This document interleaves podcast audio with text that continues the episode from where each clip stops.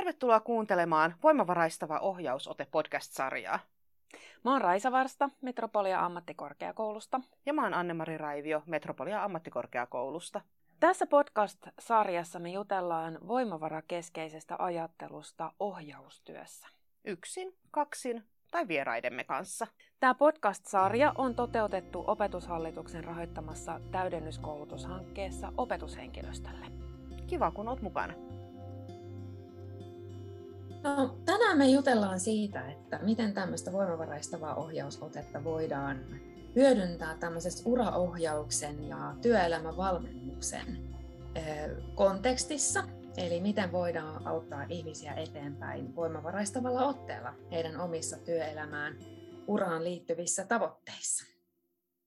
Joo, tänään meillä on erityisesti teemana toimijuus ja puhutaan kohta siitä tarkemmin, että minkä takia se on tässä tärkeää, mutta ennen kuin mennään siihen, niin kun me ylipäätään puhutaan nyt uraohjauksesta tai työelämäohjauksesta tai muusta, niin mikä Raisa sun mielestä olisi sellainen, mistä meidän oikeastaan pitäisi puhua, kun me puhutaan ura- ja työelämäohjauksesta?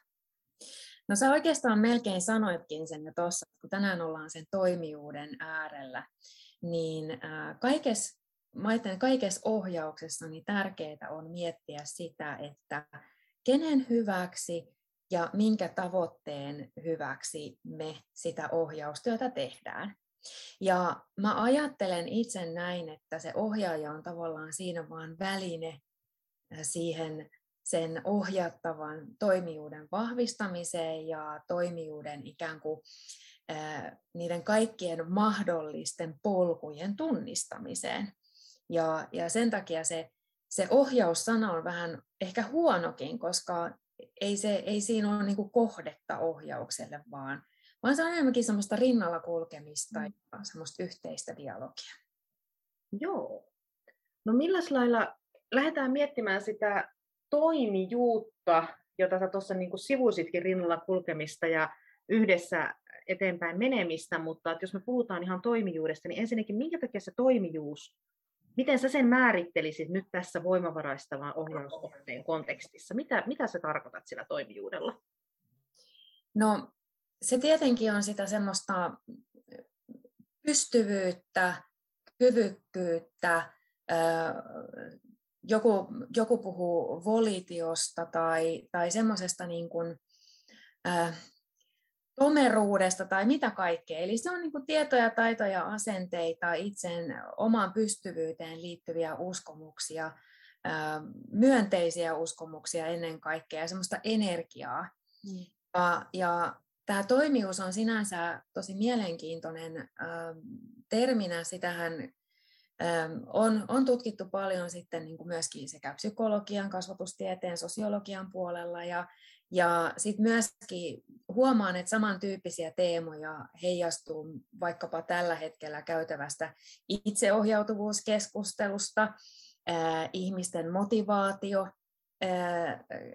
motivaatioon liittyvistä keskusteluista ja, ja semmoisesta niin kuin perustarpeisiinkin liittyvistä keskusteluista. Eli tämä on niin kuin hyvinkin tämmöinen moni, moninainen keskusteluareena tämä, tämä toimijuusteema.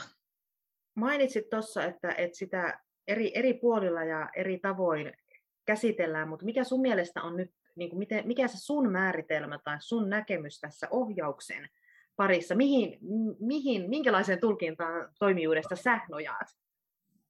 No mä jotenkin yhdin, on itse yhdistellyt sitä semmoista psykologian näkemystä minäpystyvyydestä, että mä, mä kykenen, minä pystyn, tiedän miten edetä, tiedän ää, mikä minulle on hyväksi sitten tietenkin se semmoinen, totta kai minua kiinnostaa myöskin se semmoinen kasvatustieteellinen näkökulma, että miten ihmiset ylipäätään rakentaa omia vaikkapa työuriaan tai, tai ylipäätään koulutuspolkujaan, että se toimijuushan näyttäytyy sit erilaisina valintoina ja ratkaisuina niissä e, omissa elämän, elämänpoluissa, urapoluissa, ehkä niin kuin just nimenomaan myöskin elämänpoluissa, että se ei ole pelkästään niin kuin välttämättä se työ, työnäkökulma, vaan tärkeää olisi puhua siitä koko elämän mittaisesta erilaisten polkujen kombinaatioista.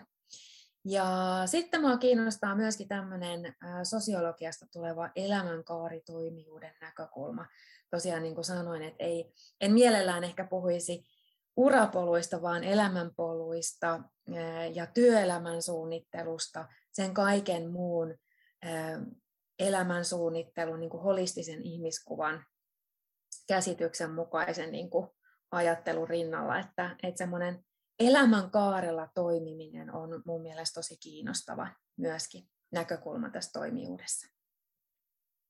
Joo, toi, toi on mun mielestä tosi mielenkiintoista ja tavallaan tärkeää jotenkin toi, toi ajatus siitä, että me ollaan enemmän kuin ne uramme, että et, et, ihmiset on kokonaisia siellä työelämässä, eli siinäkin näkökulmassa jotenkin tämä ihmisten kokonaisena kohtaaminen on mun mielestä jotenkin tämän voimavaraistavan viitekehyksen sillä lailla siellä ytimessä, eli että me ei vaan kohdata niin kuin, uraan tai työelämään liittyvä, liittyen sitä ihmistä, vaan niin kuin itse asiassa ihan, ihan kokonaisena ihmisenä, jolla on, jolla on jotain muutakin kuin pelkkää työtä tai uraa olemassa. Kyllä, ja tämä on mun mielestä erityisen tärkeä näkökulma juuri tässä voimavaraistavassa otteessa sen vuoksi, että kun me sitten ollaan ihmisten kanssa tekemisissä, joilla se ehkä opiskelupolku tai työ, työelämäpolku on jotenkin vähän tyssännyt tai sinne on tullut niitä haasteita, niin tosi tärkeää on katsoa holistisesti sitä koko ihmisen elämän tarinaa ja, ja sitä koko elämän toimijuutta ja löytää niitä kyvykkyyksiä ehkä kokonaan muilta elämän osa-alueilta, joita voi sitten sijoittaa myöskin tähän, tähän opiskeluun ja, ja työelämän ää, toimijuuteen. Kyllä. Se, se, senkin takia se on tärkeää. Mm. Albert Bandura, joka tätä, ehkä niin kuin, hän, hän on käyttänyt termiä minäpystyvyys, eikö niin, mutta tavallaan tämän toimijuuden määrittelynä niin on jossain kohtaa sanonut, että pystyvyyden minäpystyvyyden tunteen puuttuessa ihminen toimii usein tehottomasti, vaikka tietäisikin, mitä pitäisi tehdä. Mm, millä lailla sä niin kun tähän Albert Banduraan ja hänen, hänen ajatteluunsa jotenkin suhtaudut ja mistä, miten sä siitä niin kun, oot ruvennut hyödyntämään omassa ajattelussasi? No, mä oon kovinkin ihastunut Banduran ajatteluun ja, ja jotenkin koen, että se on hyvinkin käytännönläheistä ja samalla semmoista toivorikasta mm. näkökulmaa siihen, että miten ihminen voi löytää sen oman toimijuutensa niissä moninaisissa tilanteissa, missä hän sitten liikkuu. Eli siellä on niin kuin vahvasti se semmoinen taustalla se, että me kaikilla on kyky vaikuttaa siihen, että millaiseksi meidän elämä kehittyy. Ja, ja sitten se, että ihminen ei ole siinä yksin kuitenkaan. Että et sekin, että se, se on kuin tietynlainen sosiaalinen konstruktio, se toimijuuskin. Että totta kai kuin yksilöllä on oma toimijuutensa, mihin asioihin mä voin vaikuttaa, mihin asioihin mä en voi vaikuttaa. Ja sen tunnistaminenkin on joskus aivan todella niin kuin tärkeä ja iso oivallus. Mutta sitten myöskin se, että että mä vaikutan siihen niin muihin ihmisiin ja muiden ihmisten toimijuuteen, mä voin olla muille avuksi, ää, ja, ja sitten vastaavasti niin muut vaikuttaa siihen, että miten mä pääsen etemään, etenemään, ja se tavallaan se perussääntö, että yksi plus yksi on, on vähintäänkin kolme, Eli otetaan se sosiaalinen ympäristö myöskin siihen oman toimijuuden tueksi, eikä jäädä yksin siinä. Ja se on myös tässä voimavaraistavassa otteessa aivan semmoinen mm tosi tärkeä näkökulma. Että valjastetaan muut auttamaan sitä omaa toimijuuden tukemista.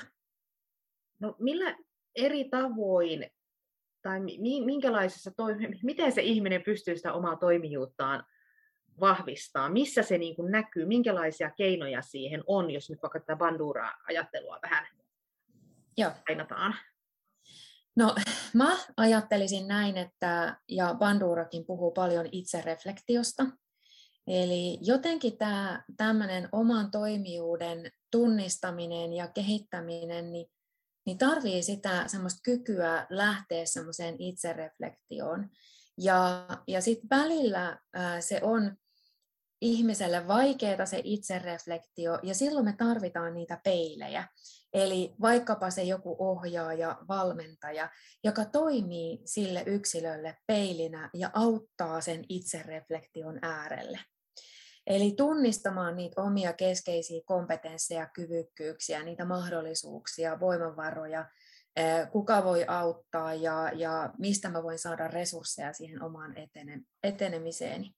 Mutta jotenkin se semmoinen hyvät reflektiotaidot tai vastaavasti hyvät peilit sinne oman semmoisen toimijuuden tarkasteluun, niin se on semmoinen ensimmäinen lähtökohta. Ja sitten kun sieltä päästään eteenpäin, niin sitten löydetään ehkä myöskin niitä keinoja, konkreettisempia työkaluja lähteä tekemään semmoista omaa tavoitteen asetantaa ja, ja myöskin sitä semmoista omaa polkua, joka sitten sopii siihen omaan toimijuuden tyyliin. Et, et ei ole tarkoitus, että me kaikki toimitaan samalla tavalla, vaan, vaan meillä voi olla hyvin erilaisia tavoitteita ja erilaisia tapoja edetä niihin tavoitteisiin. Me ollaan puhuttu ja tullaan varmasti puhumaan vielä, vielä lisää tässä matkan varrella toimijuudesta ja ihan niistä konkreettisista työkaluista, mitä esimerkiksi uraohjaajana, työelämäohjaajana voi hyödyntää omien asiakkaitteensa kanssa niin, että voisi paremmin tukea sitä toimijuutta ja toimijuuden tunteen kasvamista, mutta millä lailla sä ajattelisit, että mitä, miten tämmöinen niin työelämän suunnittelu parhaimmillaan voisi olla, millaista olisi semmoinen, semmoinen työelämäsuunnittelu, mikä sitä toimijuutta jotenkin suojelee ja vahvistaa? Tämä on tosi, tosi tärkeä kysymys ja mä oon sitä myöskin itse miettinyt paljon, että minkälaista todellisuutta mä haluan olla omassa ohjaustyössäni esimerkiksi edistämässä. Ja mä oon yhä vakuuttuneempi siitä, että sen sijaan, että me pyritään kohti hyvää työelämää, meidän pitää pyrkiä kohti hyvää elämää.